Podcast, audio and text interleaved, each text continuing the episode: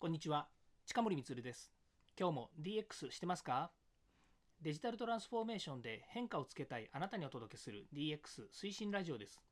毎日配信していますのでよかったらフォローをお願いします。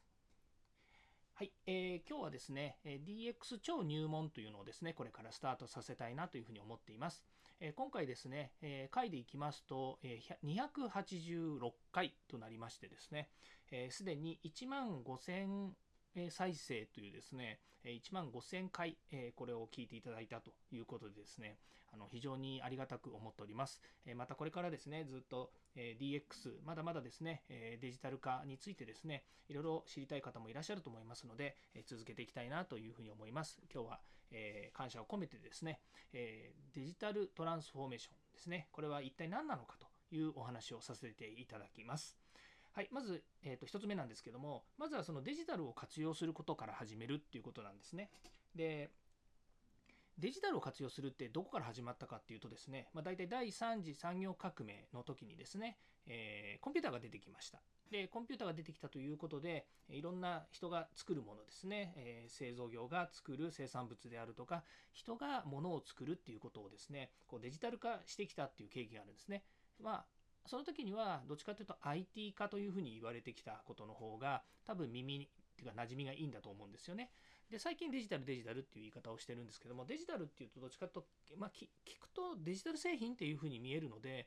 例えば家電製品がちょっとデジタル化したとかですね、まあ、そういったところの方が聞いててなんとなくしっくりくるかなということなので、まあ、そういう意味では第3次産業革命の時はですね IT 化というふうに言われてたかもしれませんそこでですねデジタルを活用するということが始まりましたで、その後ですね、もうこれ、なんで、何かというとですね、え世間ではですね、超入門なのにこんなこと言っていいのかわかんないですけど、デジタイゼーションっていうらしいですね。デジタイゼーション。まずアナログをデジタルに置き換えるっていうこと、これをデジタイゼーションというらしいです。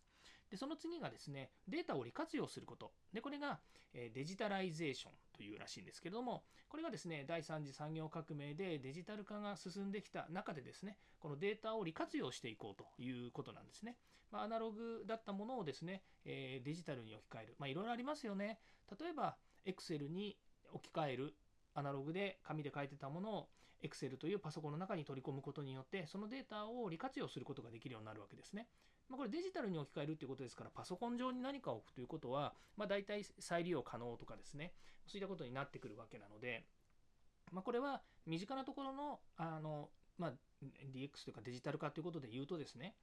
えそのデータをいろいろ活用するっていうことができまして、まあ、企業においてはですね、えー例えば今まですごく時間のかかっていた例えば予算の集計だとかそれから他部門から来たデータをですねマージするとかですね、ま、一緒にするですね。そういったことそれから関数を使った分析をするとかですね、ま、いろんなことができるようになってきましたがこの辺りまで来るとですねこのデジタルですねこの IT を活用するってことは企業において非常に面倒くさくて大変なことになってきてですねそれこそ専門家が必要だとか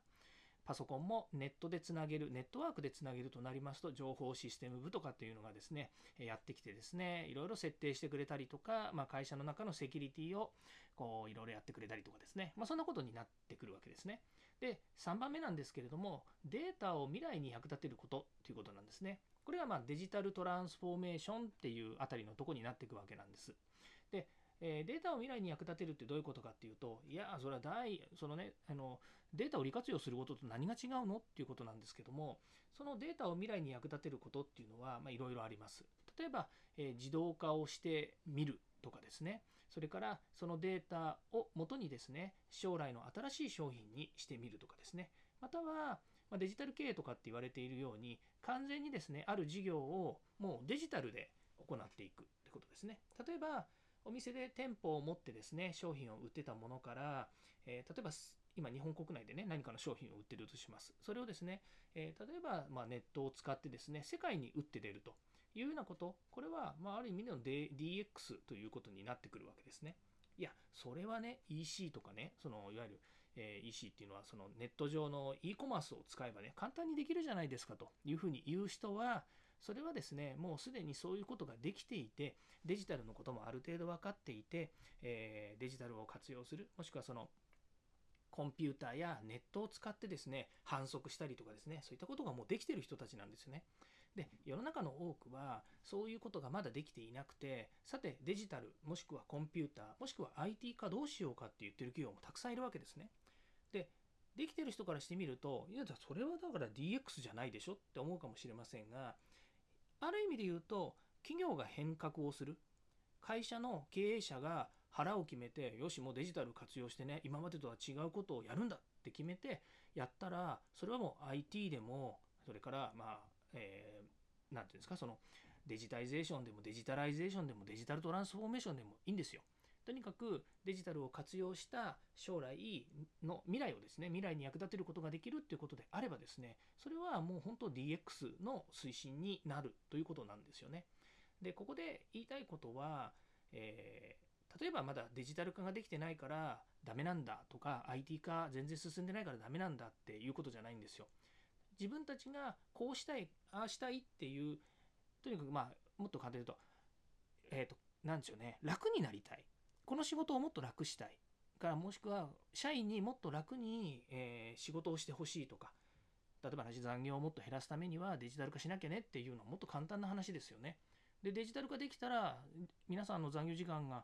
減るというかですね、えー、自分の自由な時間が使えるようになるもしくは会社に出勤しないでも自宅でできるようになるとかっていうのもやはり DX を DX こと始めでいいですよ。もうこと始めって言っちゃえば何でもいいのかもしれないのでそういったことにつながってくると思います。でそこに到達するためには何が必要かっていうとですねやっぱりデジタル音痴ねえー、デジタルについて弱いんだっていうことのこのですねあの気持ちを少しでも改善しないとやっぱりいつまでたってもですねああやっぱりいいかなもう IT はとかっていう風なね今までずっと言われてきたんですけれども私だってね別にこうやって話してますけど100%デジタルに強いわけではないですよね。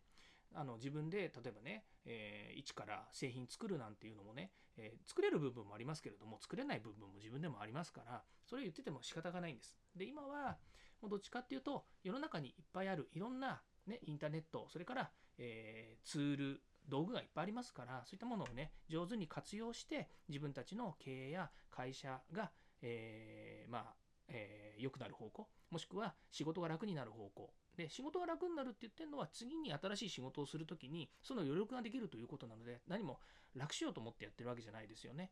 今ある提携業務とかルーティンワークっていうものをデジタルに置き換えることで、まあ、自動化する、まあ、よく言いますけれどもあのロボットとかにねやってもらえば365日24時間処理をしてもらえると。そうですよね。パソコンがどんどんどんどん処理をしてくれるということであればその時間新しい企画や新しい仕事の組み立てっていうのもできるわけですからそういったことに役立ってほしいなというふうに思います。はい、えー、今日はですね DX 超入門 DX とは何かっていうですねお話をしました。なんかいっぱい喋っちゃったので、明日以降ですね、この超入門がまた続くかどうかっていうのはよく分かりませんけれども、でもまた、えー、このようなですね、分かりやすい話、もしくは、えー、まあ、考え方としてですね、えー、取り組みやすいようなテーマで、え皆さんにお伝えしていきたいというふうに思います。